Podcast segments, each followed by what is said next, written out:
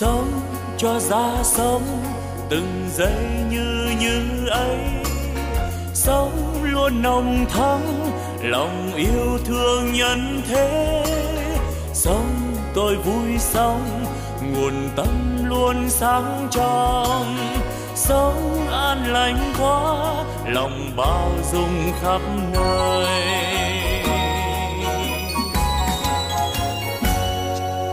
Sống tôi vui sống từng giây yêu thương quá sống tháng sống vì tha nhân nên vui sống phút như như ấy, làm cho tâm tươi sáng. Cái như như ấy, là nguồn tâm sáng soi. La la la la la la la la la la la la la la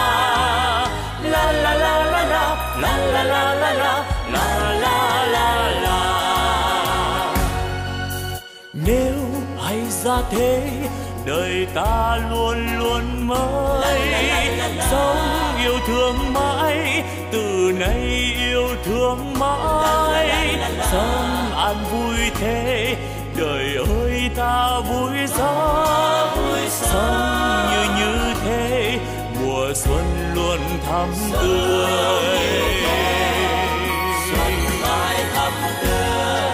Sống như xuân mãi, mình đang như như thế. Chính như như đó là quê hương ta sống. Sống ta vui sống.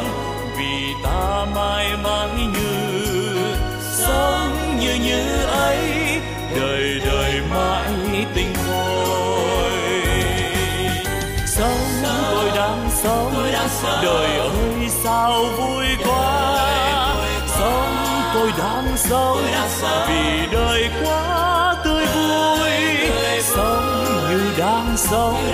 Đời vui tươi mãi mãi.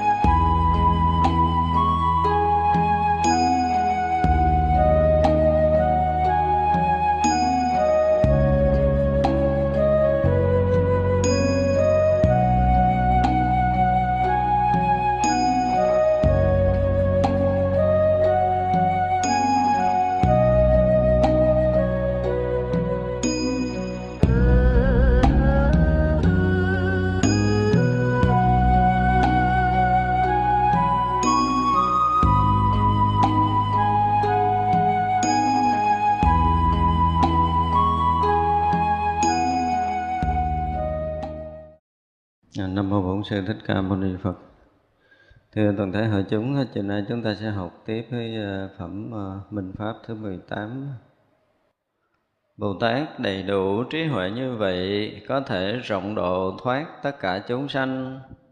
Thưa Phật tử, Bồ Tát đầy đủ trí huệ như vậy làm cho tam bảo chủng trọn chẳng đoạn tuyệt.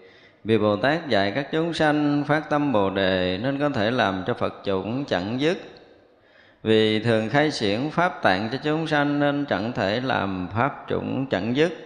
Vì khéo thọ trì pháp không trái nghịch nên có thể làm cho tăng chủng chẳng dứt. Và lại vì điều hay ca ngợi tất cả đại nguyện nên có thể làm cho phật chủng chẳng đoạn dứt. Vì phân biệt diễn thuyết môn nhân duyên nên có thể làm cho pháp chủng chẳng dứt vì thường xuyên tu tập, sáu pháp hòa kính nên có thể làm cho tăng chủng chẳng đoạn dứt thì sáng là chúng ta đã nói qua cái phần à, Phật pháp tăng chủng trước. Và đến cái Phật pháp tăng chủng thứ hai là hay ca ngợi tất cả đại nguyện có thể làm cho Phật chủng chẳng đoạn dứt ca ngợi đại nguyện là cho Phật chủng chẳng đoạn dứt này, chúng ta hiểu rồi sao? Ở trên đó thì à, tức là khi mà làm cho tâm bảo chẳng đoạn tiệt là dạy chúng sanh phát bồ đề tâm. Ở đây là ca ngợi các đại nguyện. Trước giờ những đại nguyện chúng ta học cũng nhiều ai nhớ đại nguyện nào không? Khi một người mà phát tâm bồ tát á, thì đương nhiên là họ đã trước nhất là đã thấy được chân lý mà khi thấy được chân lý rồi á, mới thấy được cái ờ, cái đại nguyện của các vị đại bồ tát, cũng như thấy được đại nguyện của chư Phật mười phương.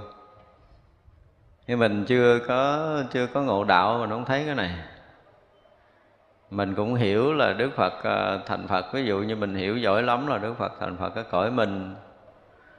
Rồi ờ, có đệ tử là 1250 vị tỳ kheo mấy trăm tỳ kheo ni và bao nhiêu ngàn thính chúng, nam nữ phật tử.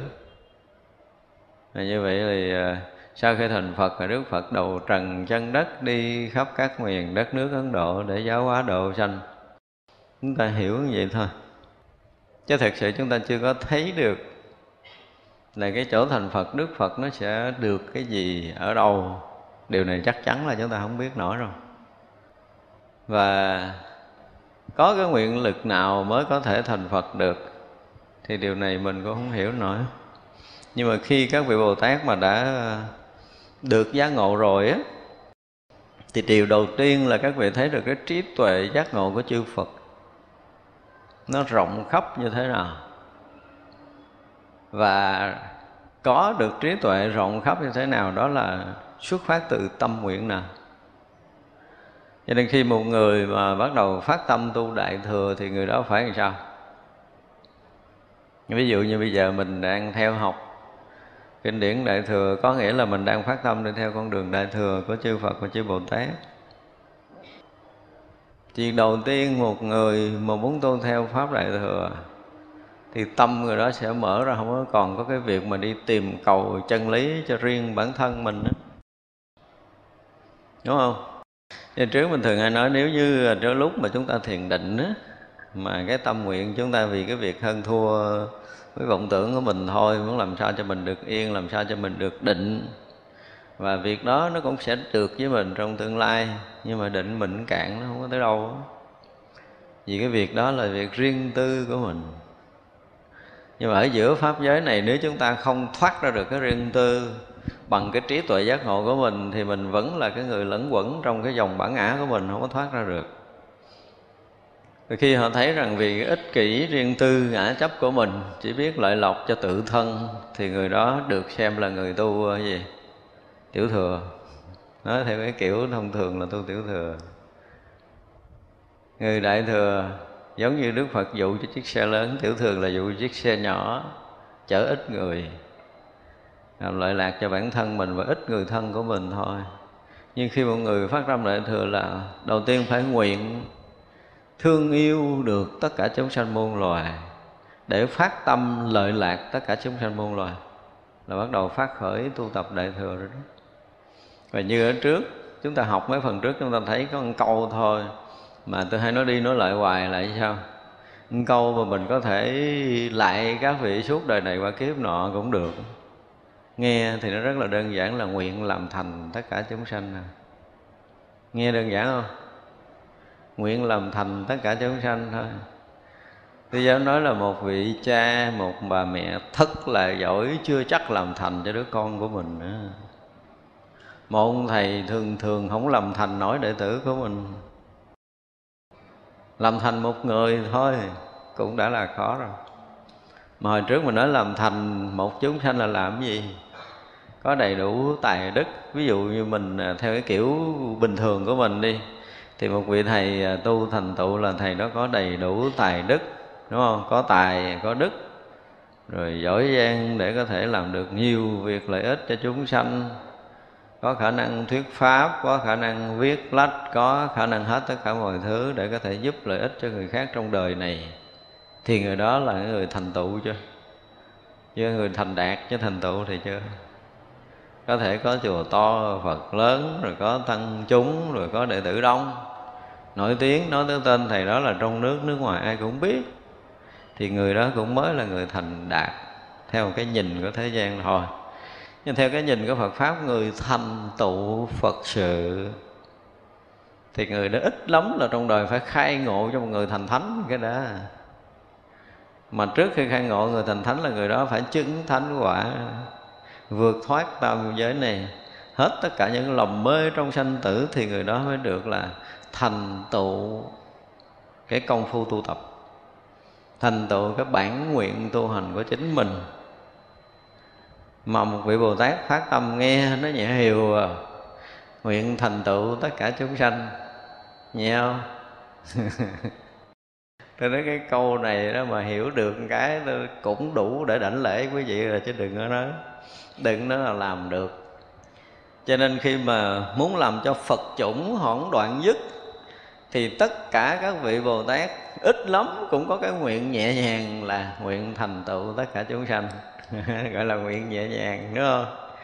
Thì một chúng sanh được thành tựu có nghĩa là một chúng sanh được giác ngộ, được giải thoát, được thành tựu lớn có nghĩa là gì? chứng thành Phật quả. Thì đó được xem là cái thành tựu lớn trong Phật pháp chứ không phải thành tựu là mình à, nói hay, mình nói giỏi, mình viết lách hay mình có sự nghiệp lớn, mình có quần chúng đông, đó không phải là thành tựu. Chỉ là cái người thành đạt theo cái nghĩa của thế gian thôi. Như vậy là một nguyện đó đủ rồi, đúng không? Cũng như trong kinh hay ca tụng cái nguyện của phổ hiền. Ngày ngày phổ hiền nguyện sao? Nếu nơi nào có một chúng sanh mà biết được chữ Phật pháp là nơi đó là hạnh của phổ hiền á. Có nghĩa là bây giờ mà chúng ta học được Phật pháp là đang được cái hạnh của phổ hiền chúng ta mới học được. Nếu không có hạnh phổ hiền ngày nay mình không có ai ngồi trong pháp hội này được không có người nào có thể nghe được một tiếng kinh tiếng kệ gì hết đó, đó là nguyện của ngài phổ hiền đó thì như vậy là tất cả những cái thiện những cái lành những cái lợi lạc ở trong tam giới này đều là thiện nguyện của ngài phổ hiền. Không biết ngài phát nguyện cái đó ở đâu. Thì cuối quan nghiêm chúng ta sẽ thấy những cái lời nguyện này. Thì à, nhiều lắm là chúng ta học thuộc thập nguyện. Nhất cả lễ kính như phật à, nhị giả xưng tán như lai đó ví dụ vậy. Và hiểu đi mười nguyện này không phải nhỏ đúng không? Mà căn cứ tên nguyện, mười nguyện này, chúng ta cũng có thể giữ gìn được phật chủng chẳng đoạn dứt giống như trong kinh diệu pháp liên hoa, cái phẩm cuối thì ngài phổ hiền cũng xuất hiện. Ngài nói chỗ nào mà có bản kinh pháp qua người nào mà tụng lộn, ngài phóng vô ngài chim cái chữ lộn đó liền, có nghĩa thầy nhắc nhở cho đừng có lộn. Và cùng tụng kinh với người đó luôn thì vậy là trong tất cả những pháp hội mà chúng ta tụng kinh, không có không có lộn chữ, không có nhảy chữ là có ngài phổ hiền ở trọng trụng chung với mình đó. Đúng không? Có một chữ của kinh pháp hoa, chỗ nào là có cái ngài phổ hiền xuất hiện ở chỗ đó? Nghe thì đơn giản nhưng mà làm có dễ đâu. Nhưng mà đó là sự thật trong hạnh nguyện của chư đại bồ tát. Bây giờ cũng như trong cái cõi của mình, có ai khổ niệm danh hiệu ngài quán thế âm sẽ được hết khổ. Đó là đại nguyện của ngài, tòng thinh cứu khổ. Nhưng mà hiểu, để mà chúng ta thấy được cái người mà cứu thoát khổ của chúng ta, có khi đó cũng không phải là ngài quan âm, mà đó là ngài phổ hiền. Tại vì nơi nào có cái điều thiện xảy ra, nơi nào có chúng sanh khổ và được cứu thoát, thì nơi đó là hạnh nguyện của phổ hiền nhưng mà ngài phổ hiền cũng không muốn dành công ngài quán thế âm cho về niệm ngài quán thế âm, nhưng mà giúp thì có khi ngài phổ hiền giúp. Chúng ta phải hiểu cái cái cái đại nguyện của ngài phổ hiền là tất cả những cái việc xảy ra trong đời sống này mà có lợi ích cho ai, ban vui cứu khổ cho ai, đó là hạnh nguyện của ngài phổ hiền. Ngài nguyện lớn như vậy, chứ không có đợi là, không đợi là phải niệm danh hiệu của ta ta mới cứu. Họ ngài phổ hiền thì ngon hơn. Ở đây không cần niệm danh hiệu. Nhưng mà ít có ai có thể hiểu được một cách sâu sắc về hạnh nguyện của ngài phổ hiền. Chưa có ai từng là à, mở quyển kinh ra thì cúi đầu kính lễ ngài phổ hiền dùm tương cái. Có không? Ít lắm nhưng mà thật sự nếu mà chúng ta ở trong kinh pháp qua ngài phổ hiền nói rõ à, sau này không nơi nào không có phật pháp thì con vì chúng sanh nó đem phật pháp đến nơi nào không có bản kinh pháp qua con sẽ vì chúng sanh mà đem bản kinh pháp qua đến tận tay cho họ nếu họ cầu thì rõ ràng là bây giờ mình không có Phật pháp mình đang học kinh ờ, Hoa Nghiêm thì đây là ngài Phổ Hiền mang tới cho mình. Thành ra chúng ta thấy ở đây vì hai ca ngợi tất cả cái nguyện có nghĩa là khi mà một vị Bồ Tát giác ngộ cũng như một chúng sanh được giác ngộ á, thì tự động họ thấy những người đi trước mình. Chư Phật, chư Đại Bồ Tát, chư vị Thánh Hiền có những cái đại nguyện vô cùng lớn lao. Thì hôm nay mình mới có được Phật pháp để tu tập hoặc là hôm nay mình mới có được lợi ích trong công phu thì liền khi đó là mình cúi đầu kính lễ để tạ ơn chư Phật và chư Bồ Tát lỡ mình có được một cái duyên gì. Chúng ta chưa có gặp những cái việc mà chúng tôi vượt qua một cách là nhẹ nhàng và chúng ta giật mình chúng ta thấy là nhờ được Phật và Bồ Tát cứu thoát mình không? Chúng ta có một lần nào xảy ra chuyện đó chưa? Chưa đúng không? Chúng ta không có cái lần nào được cái được cảm khái sâu sắc rồi Ồ, cái này nếu không phải phật là mình không qua được đâu. Gặp những cái chuyện rất là bất ngờ suýt mất mạng. Chúng ta vượt qua nhẹ nhàng. Cái mình nói cái này, nếu mà không phải phật đỡ là mình chết rồi. Đến một cái lúc nào là chúng ta quen, chúng ta quân tập sâu phật pháp á. Thì à, mỗi lần chúng ta được cái gì, chúng ta không có thể hiện ở ngoài tướng mà sâu trong lòng của mình, ngầm tri ân đảnh lễ đức phật. Chư đại bồ tát, chư vị thánh hiền này không phải phước của mình đâu mà phật ban cho mình đó nếu mà sâu trong lòng tất cả chúng ta hiểu được điều này thì chúng ta sẽ hiểu được cái đại nguyện của chư phật và chư bồ tát Rồi ví dụ như bây giờ chúng ta hồi ngồi học hết buổi ở đây cái đứng là chắp tay hồi hứng cái chúng ta thấy nó đủ rồi, không đủ. Chúng ta phải hiểu một điều sâu xa là nãy giờ mình ngồi đây được yên là nhờ cái năng lực gia trì hậu niệm của chư Phật chư Bồ Tát. Trước khi chúng ta rời chiếc ghế ra đang ngồi, mình ngầm kính ơn chư Phật và chư Bồ Tát. Nhờ cái sự gia trì hộ niệm đó mà mình được ngồi đây yên ổn hơn một giờ. Ví dụ vậy. Thì có nghĩa là chúng ta liên tục ca tụng cái đại nguyện chư Phật Bồ Tát chứ không phải là mình lên pháp tòa mình nói là nguyện này lớn nguyện kia lớn nữa.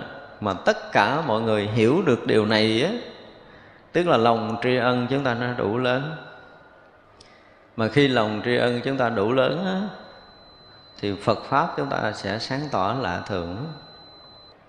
Cho nên chúng tôi hôm trước tự nhiên buổi sáng tôi nói bữa nào tôi sẽ nói một cái đề tài riêng, một cái đề tài cái lòng biết ơn á, thì chính là trí tuệ. Mà cái cái thực hiện cái sự đền ơn có nghĩa là cái phước báo. Phước báo có nghĩa là chúng ta thể hiện trong cuộc sống, chúng ta đầy cái lòng biết ơn, chúng ta làm tất cả những việc đền ơn còn trí tuệ là chúng ta hiểu rất sâu sắc về cái cái lòng biết ơn của mình đối với cuộc sống này, đối với vạn loại chúng sanh, đối với chư Phật, chư Đại Bồ Tát, chư vị Thánh Hiền. Đủ hai cái này thì chúng ta mới đáng sống trong cuộc đời này. Và thực sự đời sống chúng ta mới có ý nghĩa. Một ngày nào mà chúng ta biết ơn sâu sắc với tất cả mọi điều xảy ra, thì lúc đó là chúng ta là người có trí và chúng ta làm bằng tất cả khả năng của mình để đền ơn thì chúng ta mới là người có phước. Vì là cả cuộc đời của mình sống để dành trọn vẹn tất cả những cái thời gian vốn có còn lại của mình để mình lợi lạc quần sanh mình đền ơn chư Phật, chư Bồ Tát, chư vị thánh hiền đền ơn sự sống này. Thì người đó là người đang làm phước. Thật ra chúng ta định nghĩa cái chữ phước và cái chữ trí nó lại là một cái hướng đền ơn và báo ơn. Rất là hay nếu quý vị mà có rảnh khai thác đề tài này nó hay lắm. Thì như vậy là nếu như chúng ta hiểu được cái đại nguyện của chư Phật, ví dụ như à, thấy cái đại nguyện của ngài địa tạng, đệ nguyện gì đó, địa ngục gì không thể bất thành Phật, thì chỉ cần chúng sanh ra khỏi địa ngục thôi là ngài có thể thành Phật rồi. Ra khỏi địa ngục nó đâu có thành Phật được đâu ví dụ ra khỏi địa ngục như mình ngồi ở đây mình là chúng sanh thì mình đâu có thành Phật, mình vẫn tiếp tục là chúng sanh nữa. Nhưng vậy là tròn bản nguyện của ngài địa tạng rồi, đúng không? Tại vì ngài thề là địa ngục chỉ không thể bất thành Phật. Giả dụ như bây giờ tất cả chúng sanh địa ngục hết đi, nhưng mà tất cả chúng sanh đó chưa có chúng sanh nào thành phật hết, mà ngài địa tạng đã thành phật rồi. Thì nguyện nó đâu có lớn, nhưng mà vẫn được xem là đại nguyện, đúng không?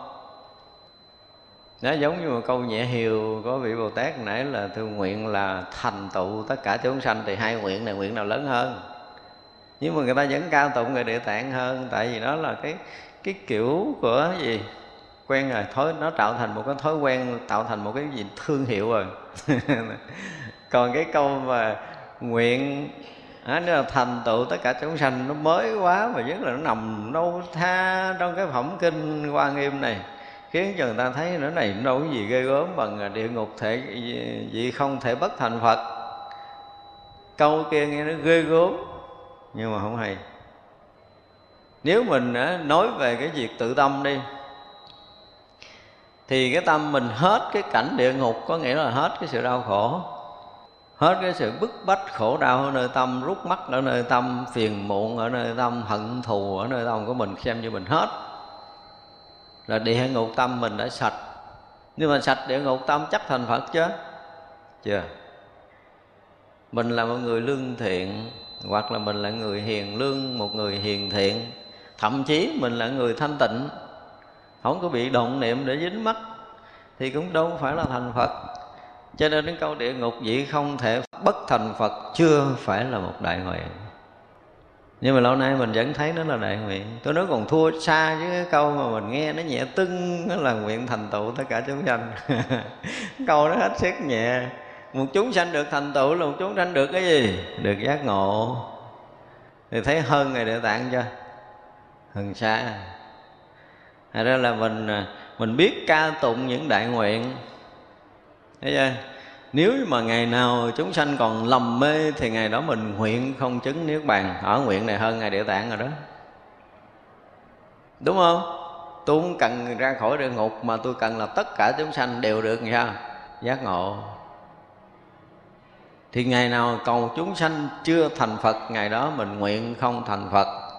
Điều này nó hợp lý, cả tánh lẫn tướng luôn.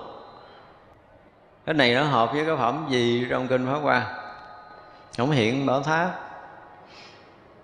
Trước khi muốn mở tháp đa bảo thì chư phật phân thân ở mười phương phải tụ hội về. Thì vậy là mình phân thân là đã là phật phân thân rồi á. Mà vẫn chưa mở tháp đa bảo được. Tại vì sao? Phật còn phân thân thì mình nghe cái hiểu cái nghĩa Phật phân thân, có nghĩa là Phật đi hướng này giáo hóa, Phật đi hướng kia giáo hóa, Phật đi hướng nọ giáo hóa, giờ ôm trở về vậy. Gọi là Phật phân thân tụ hội về. Hiểu cái nghĩa của mình nó là vậy. Nhưng mà có phải như vậy không? Không phải. Phật phân thân có nghĩa là gì? Cái thấy biết giác ngộ của mình nó cùng khắp pháp giới mười phương này hướng tới đâu ở trong pháp giới này thì cái hướng đó đều là cái hướng giác ngộ. Đó là nói về tự tâm, đang nói tự tâm tại phút chốc để chuẩn bị mà mà mà mà hội nhập cái Phật tri kiến mà. Thì vậy là bao nhiêu cái thấy biết của mình trong cái phút giây đó hướng tâm tới đâu đều là giác ngộ giải thoát tới đó, gọi là xuất mục tức bồ đề. Thấy tới đâu là giác ngộ, nghe tới đâu là giác ngộ, ngửi tới đâu là giác ngộ, nếm tới đâu là giác ngộ. Thì vậy là lục căn mình đang hướng tới lục trần thì lục căn nó cũng là giác ngộ mà lục trần cũng trở thành giác ngộ. Nơi nơi chốn chốn đều là hiện cái sự giác ngộ đó gọi là phật phân thân. Và được tụ hội về không có nghĩa là gom hết về. Mà lúc đó à, ánh sáng là cũng là giác ngộ âm thanh cũng là giác ngộ mùi cũng giác ngộ vị xúc pháp gì nó cũng là giác ngộ. Mà khắp pháp giới này đều hiện tiền một sự giác ngộ duy nhất được gọi là là tụ hội chứ không phải gom về một chỗ. Bởi vì đã là một sự giác ngộ rồi thì thập phương thế giới đều là là một cõi giác. Một cõi giác không có khác nhau ở đây với lại hướng đông, hướng nam, hướng tây, hướng bắc, hướng trên, hướng dưới, thượng phương, hạ phương gì hết, cho nên được gọi là hội tụ nhưng mà không có gì là hội tụ. Mỗi mỗi vẫn ở nguyên vị trí đó, nhưng mà nó thuần là một cảnh giới giác ngộ giải thoát. Cho nên bản giác và thủy giác được hợp nhất là mở tháp ra bảo, đức ra bảo nhường nửa tòa cho đức phật thích ca hồi. Là cái giác ngộ hiện tiền cũng như cái bản giác của mình đã được gì nó không còn là bản, không còn là thủy nữa mà là hiện tiền giác ngộ thôi. Thì vậy là chúng ta nên phát nguyện trở thành đại nguyện là gì? Nếu ngày nào đó còn một chúng sanh chưa giác ngộ thì con nguyện sao? Con nguyện không chứng bồ đề nhưng mà đơn giản nữa là gì? Nguyện con là người thành phật rốt sao tức là tất cả chúng sanh đều thành phật hết đi. Nghe nhẹ hơn câu địa ngục dĩ không thể bất thành phật. Nhưng mà hơn cái kia nhiều lắm. Nó trở thành đại nguyện. Thì như vậy là có một cái ngày nào đó chúng ta học trong tất cả các bản kinh đại thừa, chúng ta thấy có những cái câu được xem như là đại nguyện này. Nguyện đem cái công đức mình gì cho tất cả chúng sanh đều được được giác ngộ thành phật. Thì vậy là việc làm lớn, việc làm nhỏ gì của mình trong cuộc đời này, làm được việc gì thì mình nên đem tất cả các tâm đó hướng về để hồi hướng cho tất cả chúng sanh đều được thành phật. Cái đó nó lớn hơn cái câu địa ngục gì không thể bất thành phật, đúng không? Lớn hơn nhiều. Thì đó mới là đại nguyện gọi là tứ quần thệ nguyện, lục quần thệ nguyện gì đó và ngày nào mà chúng ta còn giữ cái nguyện này, thì ngày đó là chủng phật vẫn còn tồn tại trong tam giới này. Ngày nào chúng ta mất đi hết những cái nguyện này, thì chủng phật sẽ đoạn dứt cho nên ở đây là ca tụng đại nguyện, nên có thể làm cho phật chủng chẳng đoạn dứt ca tụng không phải là mình hát, mình ca, mình nói cho nhiều người biết, nhưng mà tất cả mọi người đều phải làm được cái việc này trong đời của mình. Sau mỗi lần mình làm được bất kỳ một cái việc công đức, phước đức nào trong cuộc đời này, được cái gì đi nữa mình cũng thầm khấn nguyện nguyện đem tất cả cái phước lành mà mình tu tập này hướng về tất cả chúng sanh muôn loài. Mong tất cả chúng sanh đều được giác ngộ, giải thoát thành phật, giác ngộ thành phật. Đó là đại nguyện là mình đang ca ngợi cái đại nguyện của chư Phật, chư Bồ Tát để Phật chủng vẫn còn mãi mãi tồn tại trong nhân gian. Cái này dễ làm không? Dễ. Và nếu chúng ta thường xuyên làm chuyện này, có nghĩa là gì? Chúng ta quân chủng tử Phật cho tự tâm của mình. Trang nghiêm tịnh độ là tăng nghiêm cõi Phật của chính mình. Thì được gọi là ca ngợi các đại nguyện phân biệt diễn thuyết môn nhân duyên nên có thể làm cho pháp chủng chẳng đoạn dứt. Nơi đây chỉ nói phân biệt các cái à, nhân duyên thôi.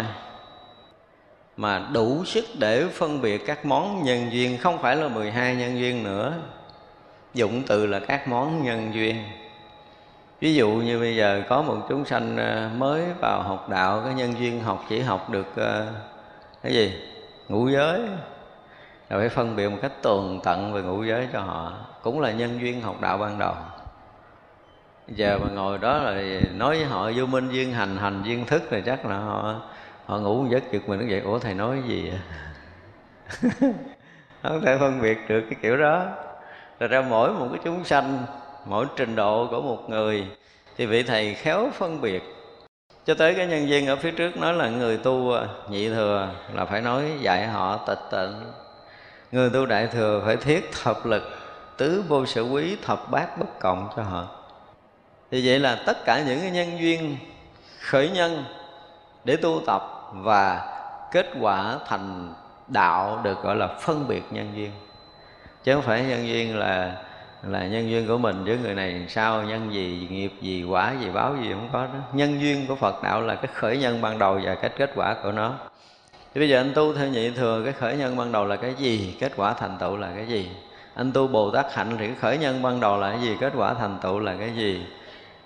Không, ngữ quả bích chiêu phật, anh khởi nhân cái gì? Tu cái gì để thành pháp gì? Thì vậy là tất cả những nhân duyên khởi nhân cũng như là cái kết quả thành tựu phải phân biệt một cách tường tận để cho chánh pháp trường tồn. Nhiều giờ người ta nhập định, Thì mình phải biết cái cái định này tới đâu và cái định này đến quả vị nào rồi?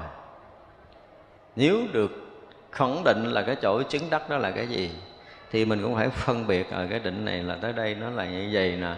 Thì mình mới, tầng này mình chưa có đạt tới cái quả gì hết. Tức là mới, đại khái là mới vô sơ thiền, ví dụ vậy đi. Họ trình bày cái định của họ họ trình bày cái chỗ sở đắc, sở chứng của họ là mình phân biệt được cái cảnh nhân duyên của họ đang tới, cảnh duyên của họ đang tới quả chứng của họ đang tới. Thì gọi là phân biệt được nhân duyên chứ không phải là à, cái này sanh thì cái kia sanh cái này tử thì cái kia tử cái này có thì cái kia có cái này không thì cái kia không gọi là phân biệt nhân duyên đó là thường. Cái đó thì ai cũng nói được. Nhưng mà phân biệt rõ ràng tất cả những cảnh giới tu chứng tất cả những quả vị tu chứng tất cả con đường đi để chứng thành những cái quả vị đó thì đó mới được gọi là phân biệt nhân duyên tường tận thì mới làm cho người ta bước từ cái quả vị thánh này tới quả vị thánh kia, cho tới cái thánh quả cuối cùng, cho tới cái phật quả cuối cùng.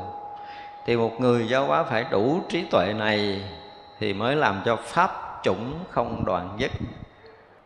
Bây giờ họ chứng thánh quả a la hán rồi, muốn đi đến phật quả phải làm sao? Thì cái người giáo hóa bí thì được lợi ích thêm nữa không? Không tới đó dừng nè.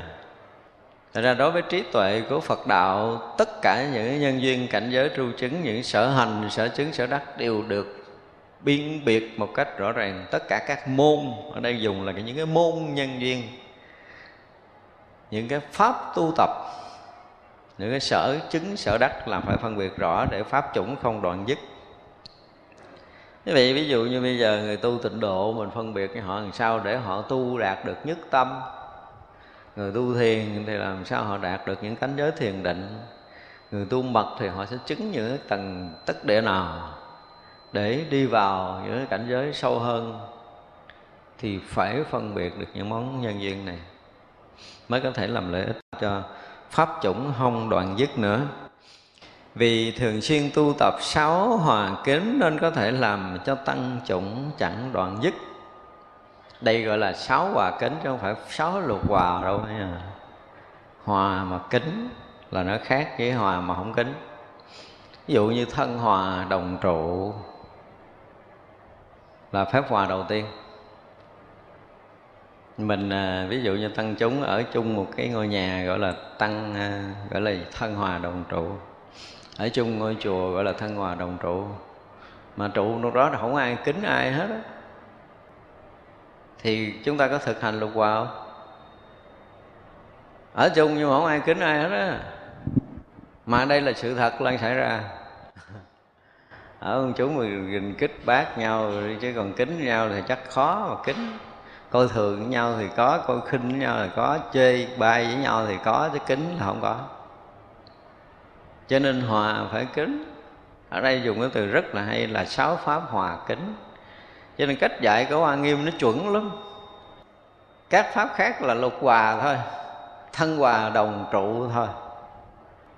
Nhưng mà trụ mà còn kính, đồng kính với nhau để mà trụ. Chứ không phải đồng trụ bình thường. Thật ra nhỏ cũng tôn kính người lớn Người lớn cũng tôn kính người nhỏ. Gần như là ở chung, tôn trọng, cung kính với nhau, Chứ không phải ở chung mà cần nghìn cần nghìn với nhau. Kình với nhau, chống với nhau Phải thân hòa đồng trụ. Ở chung thì được rồi Nhưng mà không có kính.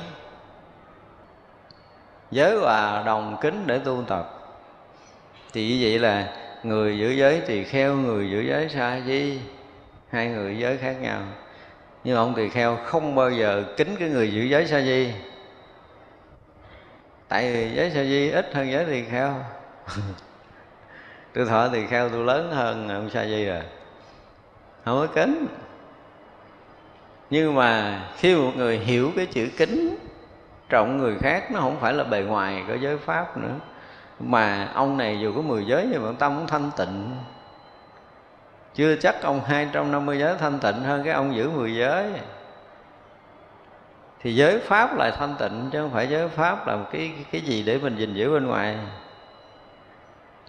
Như vậy là người nào thanh tịnh là người đó đáng kính người đó không cần giới nào hết, họ cũng thanh tịnh, đáng kính không? Trong khi mình giữ 250 giới, mình cũng thanh tịnh, mình đáng kính chưa? Chứ? Thật ra nó có một cái gì đó trong cái chung nhất để mình tìm ra được mình kính người khác, chứ không phải là người này ở giới ít tôi tôi cũng kính, ông cư sĩ năm giới tôi cũng kính ông. Tôi hai trăm năm mươi giới, bắt buộc ông phải kính tôi à? Tại tôi giới nhiều. Thì đâu phải giới hòa đồng tru đâu. Nó hòa là hòa cái gì ở cái chỗ thanh tịnh mà giới là biệt biệt phần giải thoát, có nghĩa là ông được giải thoát nhiều. Bây giờ tôi không giữ giới gì hết, tôi luôn sống, không có dướng mắt. Ông giữ 250 giới, đụng đâu ông dính như kèo ở đó. Thì thua rồi. Thì cái từ mà kính được chim vô lục hòa là rất là tuyệt vời. Mà chỉ có quan nghiêm mới dạy nổi cái này. Mấy khác dạy không tới. Thật ra từ ngữ của quan nghiêm mà chúng ta đọc từng câu từng lời thực sự là chúng ta sẽ học hết một cái đời của mình chưa hết cái bộ quan nghiêm. Nhiều lắm nhiều chuyện để nói trong quan nghiêm lắm. Thì rõ ràng là nơi đây sanh tất cả những cái bản kinh khác nói mình không có ngay từ đầu mà đã nói điều này à, mà thực sự không có chủ quan. Đó là một sự thật khi càng học chúng ta càng thấy ghê gớm. Rồi tới cái gọi kiến hòa đồng giải đúng không? Nhưng mà mình à, thêm chữ kiến hòa đồng kính giải thì nó khác không? Mình nói lên cái hiểu biết của mình nhưng mình vẫn tôn trọng cái người nghe. Chứ không phải người nghe là đệ tử tôi tôi dạy cho mày nghe. Mặc dầu là nói bề ngoài là kiến hòa, chứ không có hòa, không có kính lấy gì hòa. Hòa là nó phải kèm chữ kính. Mình trọng người khác người khác trọng mình nó mới thành hòa.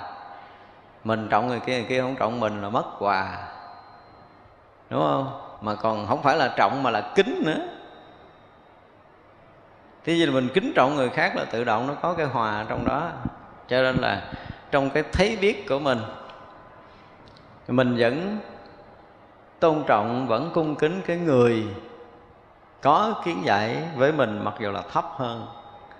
Nhưng mà mình kính họ ở cái chỗ là họ đã quý, họ kính được Phật pháp, họ hiểu được Phật pháp và họ là cái người chuẩn bị sẽ được thành Phật trong tương lai. Ví dụ như để mình kính cái thấy biết của họ. Thành ra trong cái sáu lục hòa này mà nếu thêm chữ kính là nó sẽ tuyệt vời.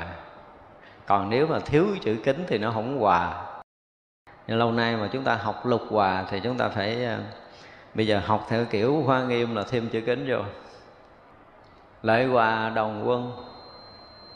Bây giờ ờ, phật tử cúng dường thấy à kêu thầy đi sự, đi che trong chúng, tại vì ờ, ví dụ như trong chúng sáu chục người mà cúng có ba chục phần quà.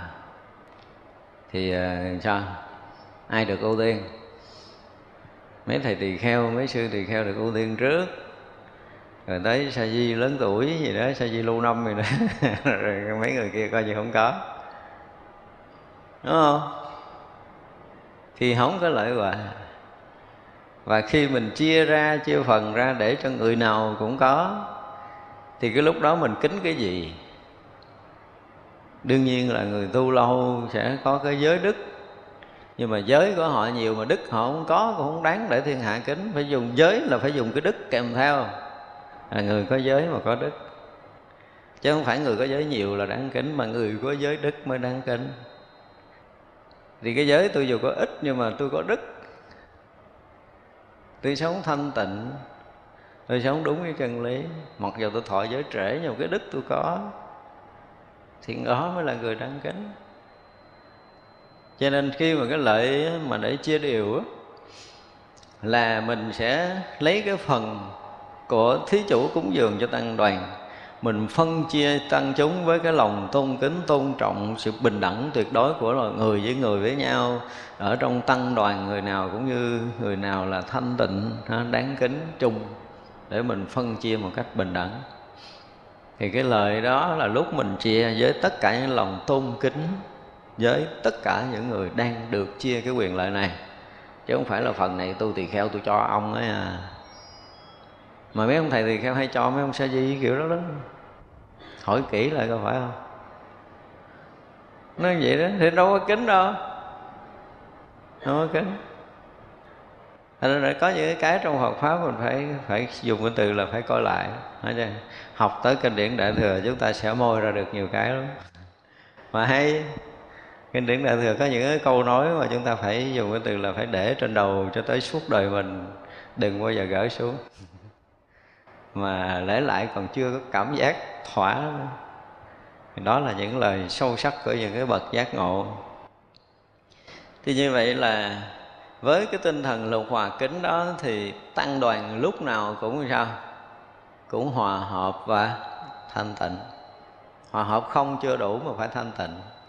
Tăng nó phải hai nghĩa, vừa hòa hợp mà vừa thanh tịnh thì mới được gọi là tăng. Còn cái này hả? Ở 5 năm 10 năm, hỏi ở trong tăng à, đoàn. Ở trong liêu, ở chung là thầy à, thầy thân với ai nhất? Thì kể nhiều lắm là năm người. Ủa, còn hai chục người kia làm sao? Chán lắm chơi không được. Đúng không?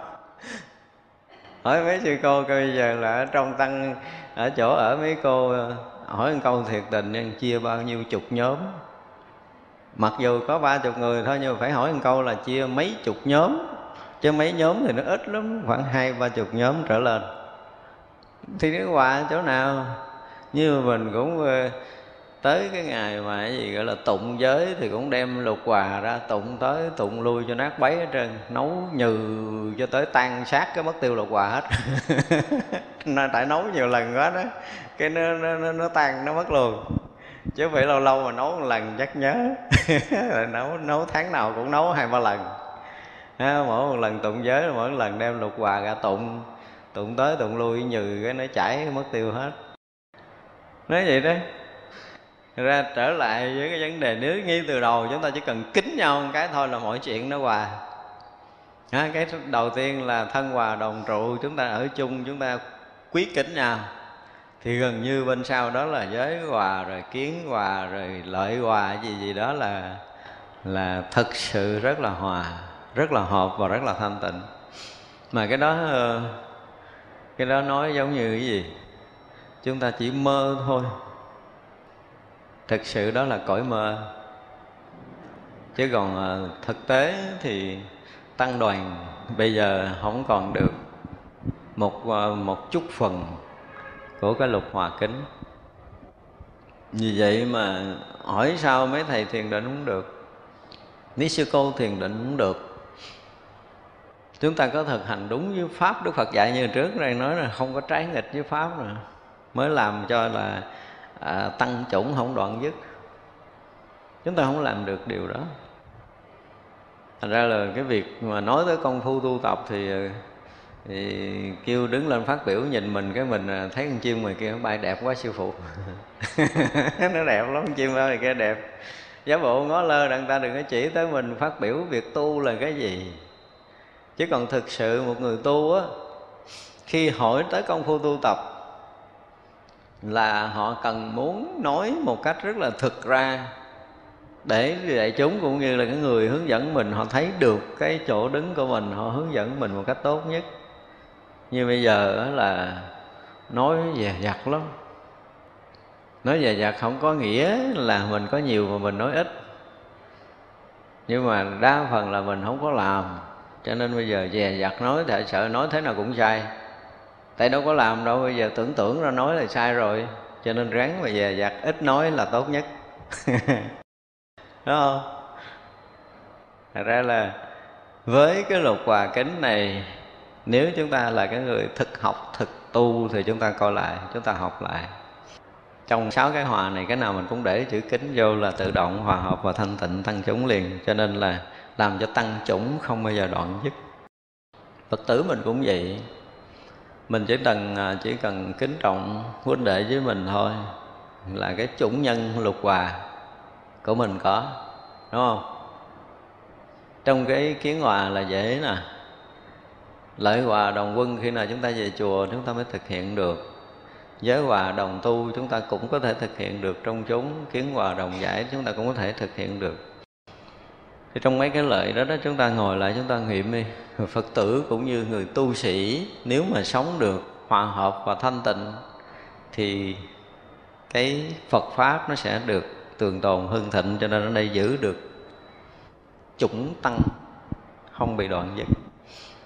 Đây là cái cách mà dạy, gọi là gìn giữ tam bảo một cách rất là, phải nói là rất là tỉ mỉ.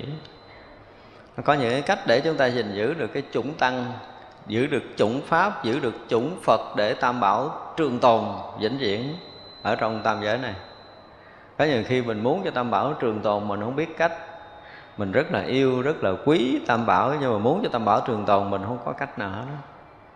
nhưng mà đây là những điều để chúng ta có thể làm được tam bảo trường tồn hưng thịnh trong cõi này lại vì trong ruộng chúng sanh gieo hột giống Phật, nên có thể làm cho Phật chủng chẳng đoạn dứt. Vì hộ trì chánh pháp chẳng tiếc thân mạng nên có thể làm cho pháp chủng chẳng đoạn dứt. Vì thống lý đại chúng không mệt mỏi nên có thể làm cho tăng chủng chẳng đoạn dứt. Này nghe quen nè, đúng không? Này nghe quen. Trong ruộng phước của chúng sanh gieo hột giống Phật là sao? ruộng phước là ruộng phước của chúng sanh gieo hột giống phật trong đó là mình hiểu như sao tức là một người bồ tát đi tới gieo trồng hột giống phật cho chúng sanh hay sao? Ruộng phước của chúng sanh là cái gì? Là cái phước điền của chư tăng. Phước điền của tam bảo. Cho nên khi mình à, một chúng sanh, một phật tử đi đến tam bảo, mà chúng ta làm cái gì lợi ích tam bảo? Có nghĩa là chúng ta gieo vào ruộng phước của mình một chủng phật. Chứ không phải là vị thầy mang cái gì đó cho mình. Thì như vậy là chúng ta gieo trồng ruộng phước của mình. Chúng ta thấy lá y, tỳ kheo nó có bờ, có thửa, đúng không? Bờ thửa đó là khi đức phật đứng trên đỉnh núi nhìn xuống đồng bằng thấy chúng sanh làm ruộng để nuôi sống sinh mạng của mình. Từ năm này qua tới tháng nọ, những cái bờ thửa này còn nguyên là cánh ruộng vẫn còn tươi tốt, lúa vẫn còn có để mà ăn. Gọi là gieo trồng cái gì? Hạt phước, hạt giống để mà nuôi sống cái thân phàm phu này. Thì đức phật mới nói với ngài à, đại trí xá lợi phất, ngài a nan là, đó là cái mẫu của cái chiếc y, của như lai cũng như là y của tỳ kheo. Các ông nên may những cái điều, những cái ô như thế để thể hiện cái ruộng phước điền cho chúng sanh gieo trồng. Cái phước lành của mình, gieo trồng hạt giống phật của mình lên trên đó. Có nghĩa là gì? Tất cả chúng sanh nếu mà hướng tới tam bảo, hướng tới phật, thì chúng ta phải làm sao? Phải thành kính tri ân, đảnh lễ và cúng dường. Có nghĩa là gieo trồng cái phước của mình. Cho nên đây nói là ruộng phước của chúng sanh, gieo và phải gieo được hột giống Phật cho họ. Ngược lại, ví dụ như một vị tỳ kheo mà nhận cái của cúng dường của một vị đàn na tính thí rồi, mà không gieo được cái mầm Phật pháp vào tâm của một cái thí chủ, thì vị này bị nợ chắc rồi mình nhận cái tiền của thí chủ để mình ăn một bữa cho ngon, cái mình ngủ một giấc cho no, đó là gieo cái mầm gì cái mầm đỏ lạc. Chứ mầm gì? Một chúng sanh cho tiền để cho một thầy ăn chơi như vậy, tức là suối dục với thầy đọa lạc trầm luân. Đó là chúng ta gieo mầm gì? Gieo mầm địa ngục, chứ không phải là gieo mầm phật pháp. Thật ra khi một cái người phật tử cũng như là tăng ni ruộng phước lớn nhất của mình là đức phật. Mỗi một lần chúng ta hướng tâm tới đức phật, mỗi một lần chúng ta hướng tâm về tam bảo với đầy đủ cái lòng tôn trọng, cung kính, tri ân và sự cúng dường của mình để thể hiện cái lòng tri ân đó, thì có nghĩa là chúng ta đang gieo ruộng phước, đang gieo hạt giống phật trong ruộng phước của mình. Tại nếu mà trong tâm mình còn kính phật còn tri ân Phật, còn đền ân Phật thì cái chủng tử Phật nơi mình nó vẫn còn phát triển và nảy nở để tương lai mình được thành Phật. Thực sự kính Phật mới được thành Phật. Ở thế gian là sao kính thầy mới được làm thầy, đúng không? Thế gian đã là như vậy thì trong đạo nó cũng còn cao hơn nhiều. Vừa tôn trọng, vừa cung kính, vừa tri ân, vừa cúng dường, vừa thực hành đúng lời đức phật dạy, vừa hành đúng pháp đức phật dạy nữa thì vậy là ở nơi ruộng phước điền đức phật đã gieo được cái chủng phật, làm cho chủng phật không đoạn dứt. Cái thứ hai nó hơi khó, mà ngay cả người xuất gia cũng khó mà làm được. Trên thế gian này, kiếm một cái người mà gọi là hậu trì chánh pháp chẳng tiếc thân mạng, có được mấy người? Ngay cả trong chùa với thầy làm cực cực còn bỏ trốn mất tiêu. Kêu làm chuyện gì đó cho chùa là quay tới quay lui hồi quay lại đi kiếm ông thầy đâu rồi? Nó vậy, con mệt, nghỉ chút thầy. Chứ mình biết là nghỉ mấy tiếng đồng hồ rồi. Nhưng mà con mệt, nghỉ một chút thầy, tức là nghỉ mới làm từ 7 giờ tới 7 rưỡi, con nghỉ một chút thầy là tới quýnh kẽn ăn cơm luôn. Kiếm không ra. Hiếm lắm cái người mà cái tâm gọi là dám hy sinh phụng sự cho tam bảo là hiếm lắm trong thế gian này rồi. Và đó là những cái người nó giống như mang cái sứ mệnh hộ pháp đâu nhiều đời, nhiều kiếp gì á, để cái đời này hy sinh trọn thân mạng mình để hộ tỳ Phật pháp á. Chứ còn hiếm lắm. Ngay cả Phật tử của mình đi, bây giờ mình à, mình tự nghiệm lại đi giả dụ như như cái chùa này lâu nay giảng Phật pháp, giờ tự nhiên có cái duyên gì không giảng nữa. Có nghĩa là mình tới đây mình không có được học Phật nữa. Mà tới đây không được lợi ích gì hết trơn tới đây chỉ ờ, quét rác, rồi cuốc ờ, quét cỏ, rồi ờ, cuốc đất trồng rau. Xong rồi tới chiều mình đi về, thì mình đi chùa được chừng mấy lần nó thiệt nghe đi. Đi chùa mấy lần nữa. Không có gì để mình học hết á, không có ai dạy mình tu hết á nó chỉ có cái chùa trơ trơn vậy thôi. Rồi cái tới chùa sớm nhau quét rác quét cỏ rồi cái ờ, đi về à. thì vậy chúng ta đi được bao lâu? Nói thiệt đi. Được ba bữa không? Không có đi lâu đâu. Cái, cái tâm hộ trì chánh pháp mặc dù là nó là cái cái bóng dáng của tam bảo nó chỉ là cái hình phật đang thờ tượng phật đang thờ mấy ông tăng thì như trời trồng đứng chết khô hết rồi họ không có nhúc nhích để nói đạo được. Đúng không? Phật pháp kiếm không ra trong cái ngôi chùa đó. Thì mình đi tới mình còn cung kính lễ phật ngày này qua ngày kia được chừng mấy ngày? Không có được mấy ngày. Hoặc là bây giờ chúng ta thấy bây giờ mình phát nguyện để hộ trì ngôi chùa đó thì à, ông thầy trụ trì thì biết việc làm của mình hy sinh cả ngày lẫn đêm để mình làm. Tăng chúng thì không biết. Tăng chúng không có coi trọng mình. Tới lúc nào đó cái ông thầy trụ trì ông cũng lơi lơi mình. Mình cài cả ngày lẫn đêm để mình lo cho chùa mà đi tới chùa không ai quan tâm gì tới mình hết á. Không ai biết mình là ai hết á. Thì nhiều lúc mình bỏ một cục tiền đó mình cúng dường rồi mình đuổi thủi mình ra về mấy thầy nhận đồng tiền một cách lạnh lùng, sương gió. Rồi mình trở lại đó cũng dừng được mấy lần nữa. Bái bay liền tại chỗ. Không có cái chuyện quay lại nữa đâu. Không có cái chuyện đó nữa. Ra là phải dùng cái từ là, gọi là hộ trì Phật pháp chẳng tiếc thân hoàng thì nó hiếm lắm. Chỉ, tôi nói chỉ trừ những người họ hiểu đạo quá sâu à đến độ họ không làm lợi ích cho tam bảo ngày nào.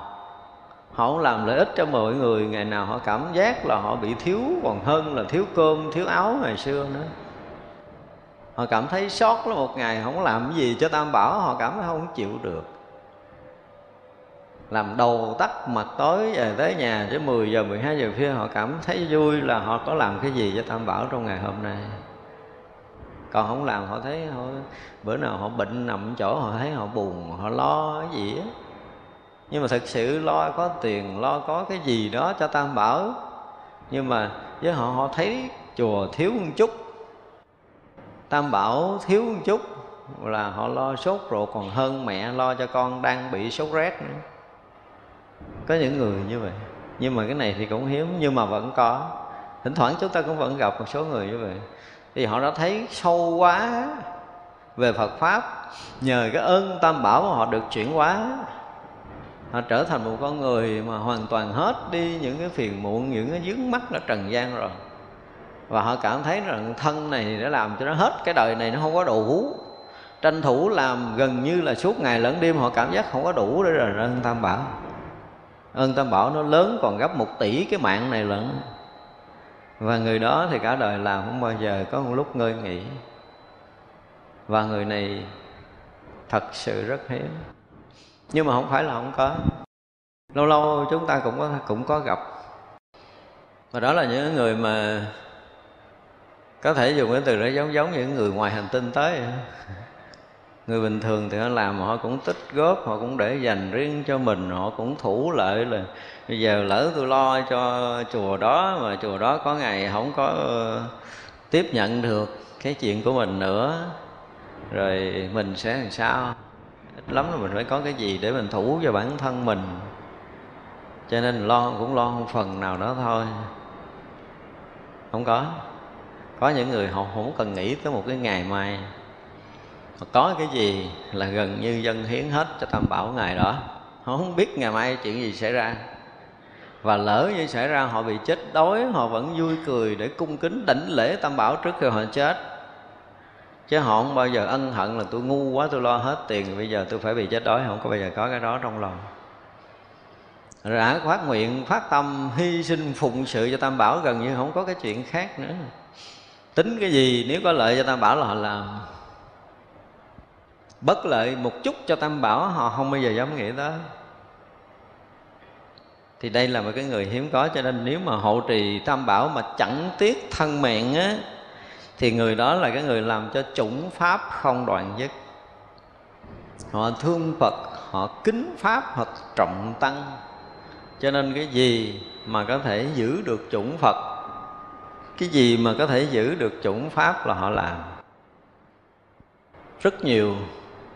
Cái gương hồi xưa thì nhiều, ha nhưng mà dần dần tới thời chúng ta ít lại.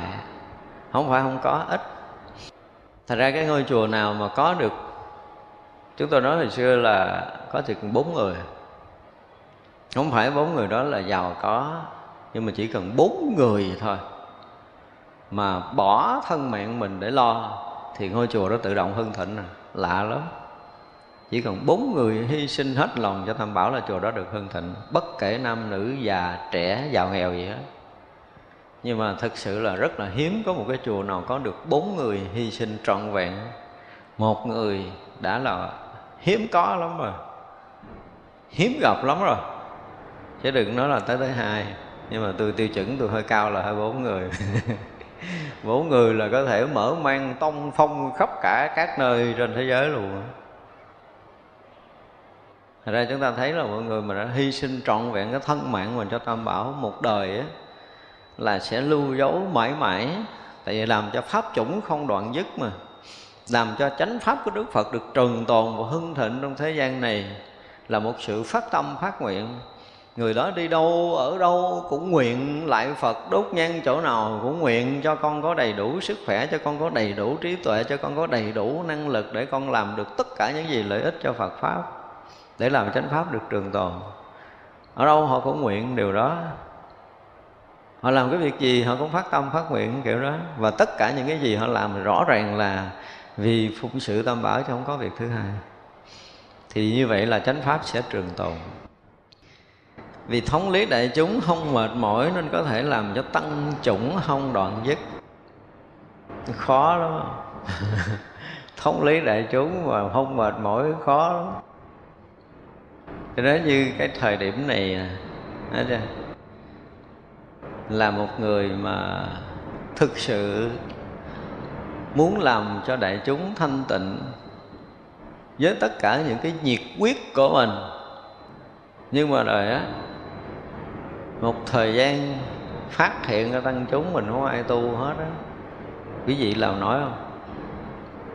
Ai làm nổi đây đưa tay lên coi thử tuy nhiên cái bắt đầu nó rủ chí anh hùng một số tăng chúng đi chúng được mình đào tạo, dạy dỗ, học hỏi tu hành đàng hoàng. Một thời gian phát hiện là bị người này à, làm hư đốn, rồi bị người kia rủ rê ăn chơi, rồi quý vị thấy không? Rủ chí liền. Không làm nổi. Đó là đúng là cái chất phàm mình nó còn nhiều quá tại vì á nhiều khi mình mơ ước xây dựng một cái tăng chúng là với thầy với cô thanh tịnh, ha, ăn uống đàng hoàng, sức khỏe tốt, tinh tấn tu hành, không bỏ sót cái giờ công phu nào. Rồi cái ý chí tu hành lúc nào cũng được nung nấu, sôi sục, sẵn sàng đi vào cái thiền định, sẵn sàng đi vào cái chỗ thanh tịnh, sẵn sàng vượt thoát tam giới này nhưng mà bên sau có người đục lỗ lũng để lôi mấy thầy ra đi ăn chơi bên ngoài, chơi bời, bỏ tu, bỏ hành thì quý vị tính sao?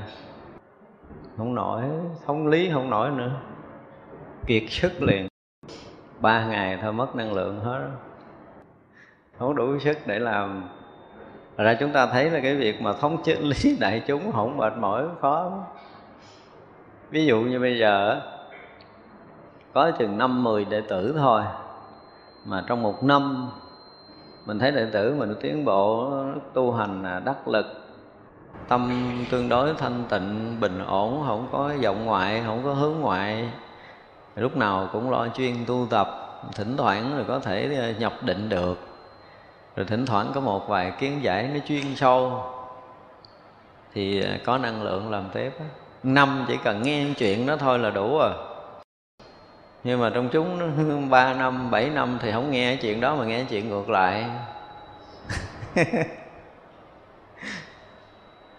Thì hết, nó còn sức lực. Mà rõ ràng cho nên muốn làm cho mà gọi là thống lý đại chúng không mệt mỏi để làm cho tăng chủng không đoạn dứt thì phải là một sự cố gắng ghê gớm muốn giữ được cái tâm mình yên sau khi bị thấy gần như là thất bại trắng tay trong tăng đoàn mà muốn giữ được yên để mình có thể kỳ dựng được một người nào đó thì trong mộng, trong mơ. Nhưng mà vẫn nuôi cái mộng đó. Trong nhiều năm rồi các vị à, gì đó, bị vỡ mộng. Không phải dễ gì thống lý đại chúng trong cái thời này. Cái sự khuấy khóa của các thế lực. Đến cái lúc mà những người có kinh nghiệm lãnh đạo trong tăng đoàn á họ sợ lắm. Thấy tăng chúng như vậy vì họ câu móc để đi rời khỏi chùa, ăn chơi chỗ này chỗ kia. Rồi quý vị thấy quý vị nghĩ tới một cái là không còn cái sức để có thể làm cái gì được hết. Rồi bây giờ họ đã làm như vậy. Rồi thông lý nổi không? Đây lỡ quý vị mà lãnh đạo rồi, chúng quý vị gặp trường hợp quý vị làm sao? Mà lại có xảy ra, thật đáng sợ. Thật ra mà muốn thống lý đại chúng mà mà đừng có gọi là gì, mệt mỏi là đúng là đại bồ tát làm sao á, còn tiểu tiểu bồ tát là cái như sụng hết rồi.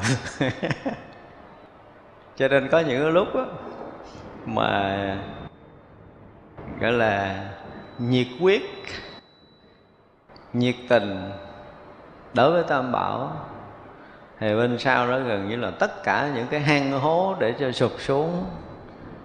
Nội là cái vị mà quản chúng đứng còn không nổi, huống chi là đại chúng của mình.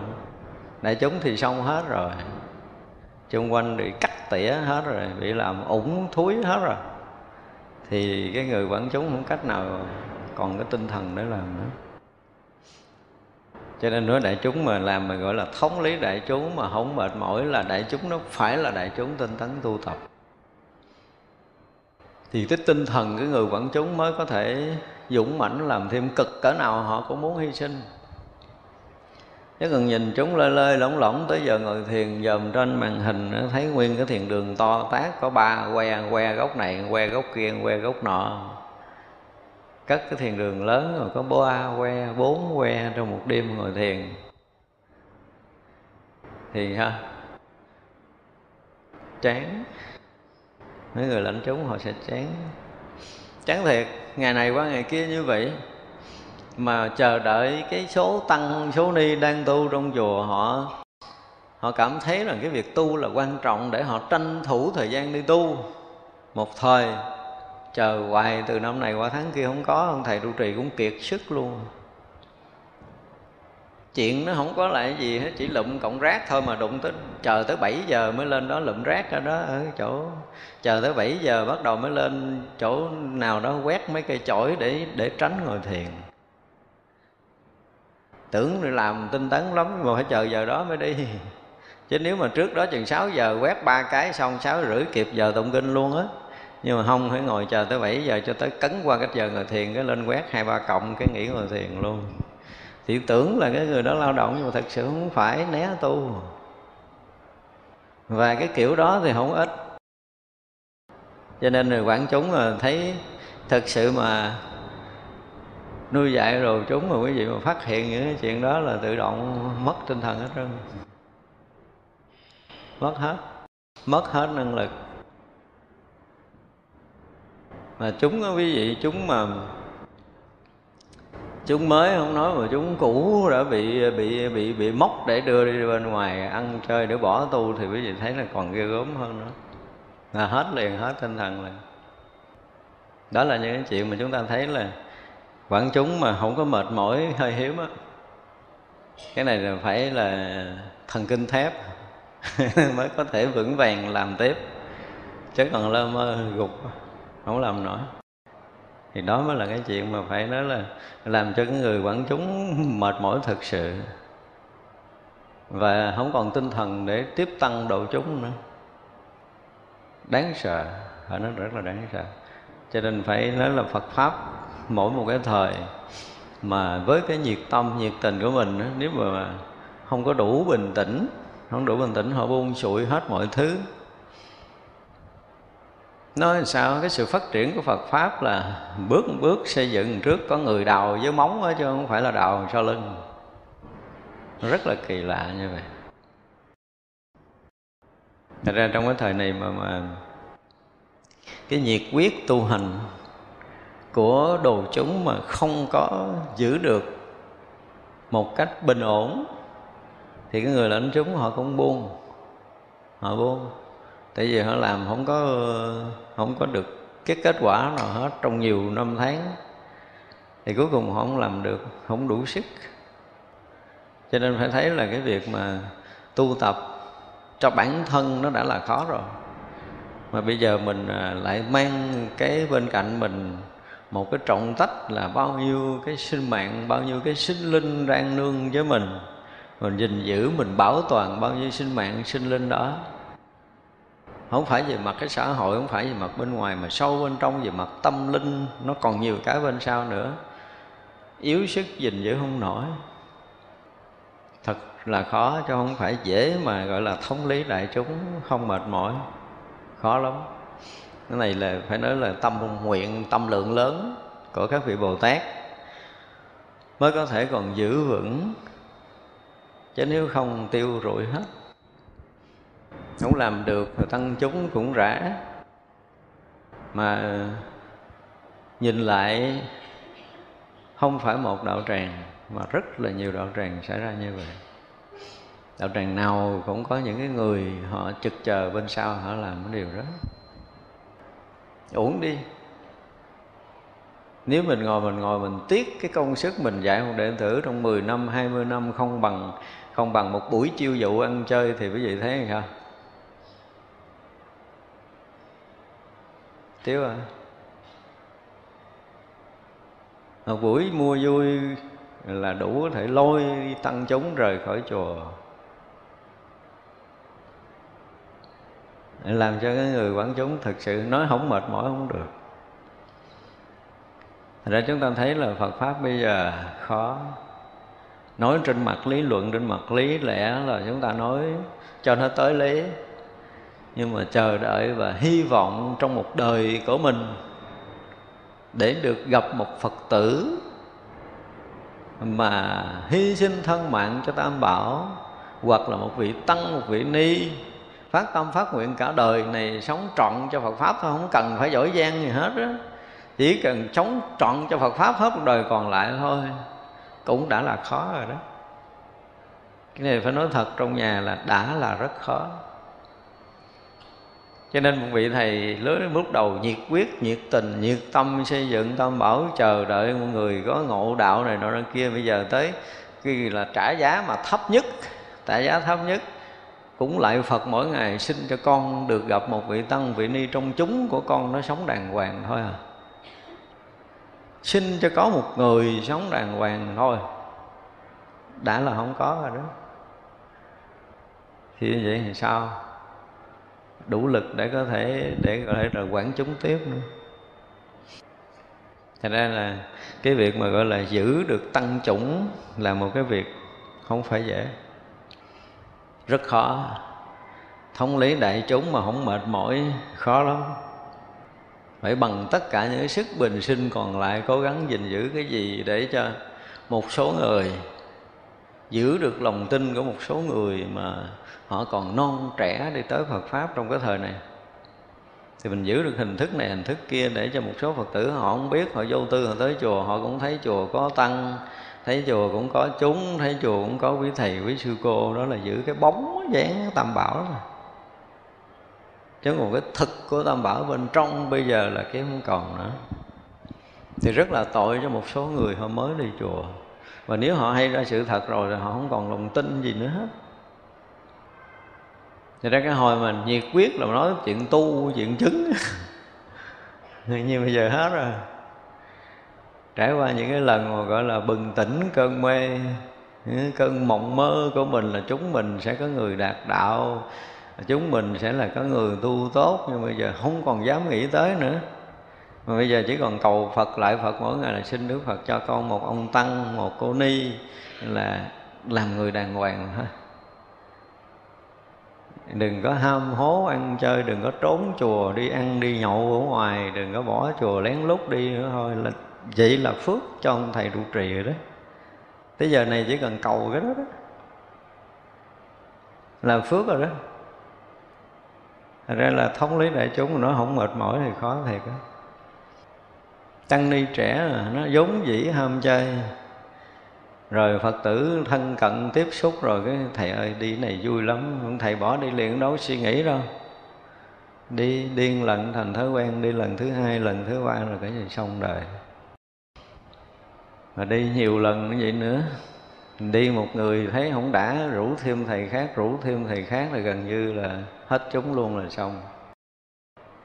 Này khó, ha ai mà trong đây lỡ có một cái đời nào đó quý vị sẽ, lần lần quý vị sẽ làm tăng. Rồi cái quý vị lãnh đạo đồ chúng. Rồi quý vị dạy dỗ cho đệ tử của mình. 5 năm 10 năm. Đến tới một ngày quý vị, hay ra là ông thầy này nó bị dụ đi đâu mấy năm về trước rồi. Chỉ còn cái bóng, cái cái gọi là cái xác mang về chùa thôi, chứ còn cái tâm của ông thầy mất rồi. Hết rồi thì lúc đó quý vị có thấy mệt mỏi không? Tôi nói quý vị mà nuôi con cho tới lớn mà hay đứa con mình hư.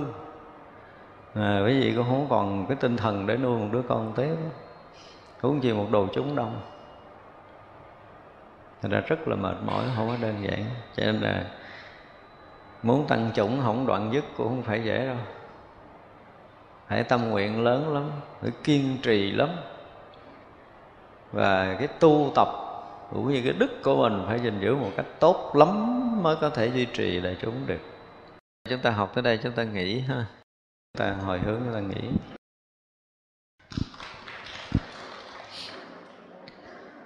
Chúng ờ, sanh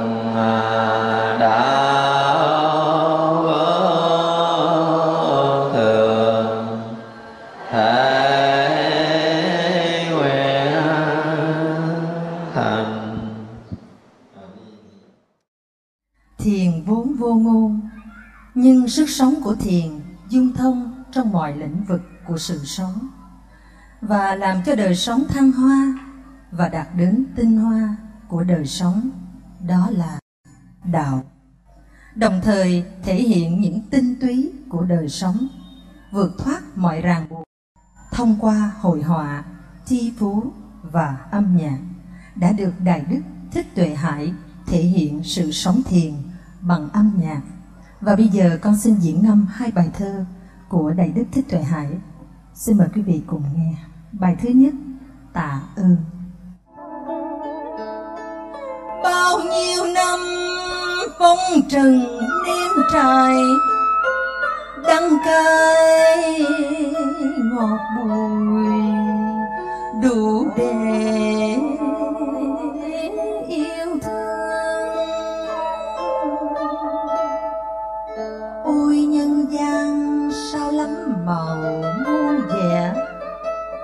đẹp làm sao nhân thế yêu ơi? Xin tạ ơn những gì đang có. Xin tạ ơn phật tổ oai linh. Xin tạ ơn chư vị thánh hiền. Xin tạ ơn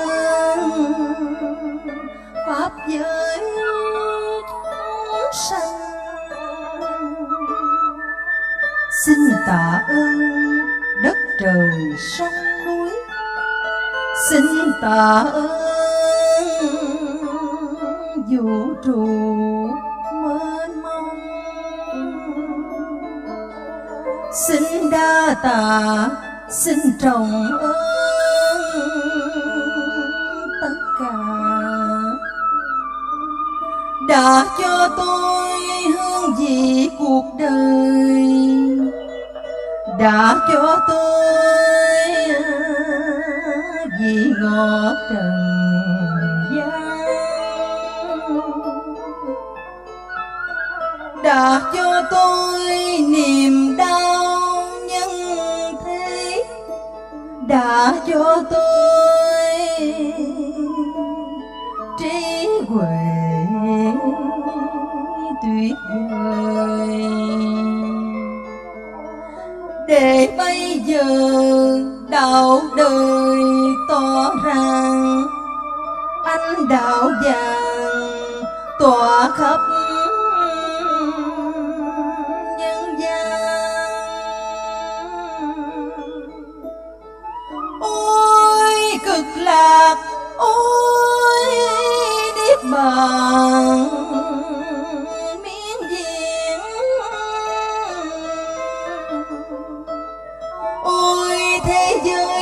Ngàn hoa rộ nở. Âm nhạc reo vui khắp chốn nhân thiên. Nếu ai biết ta bà vui đến thế, đào diệu màu tỏa rạng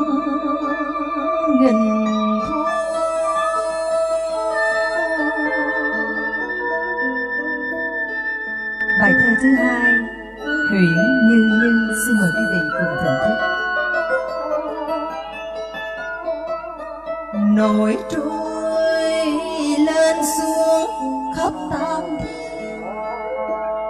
Phù sinh bao kiếp thân trầm mài chợt thấu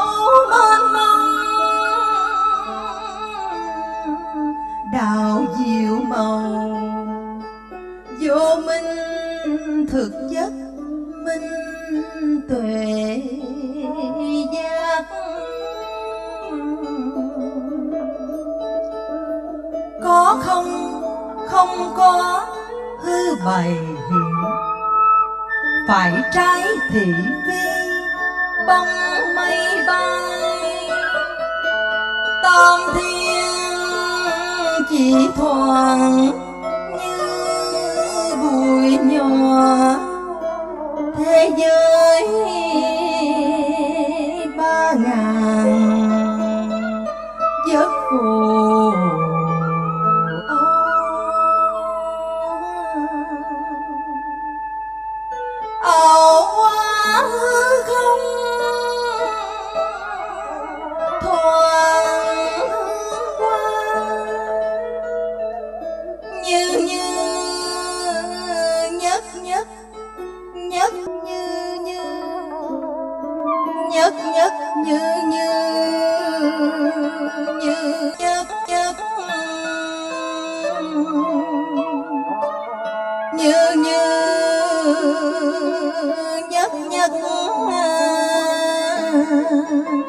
ตาบา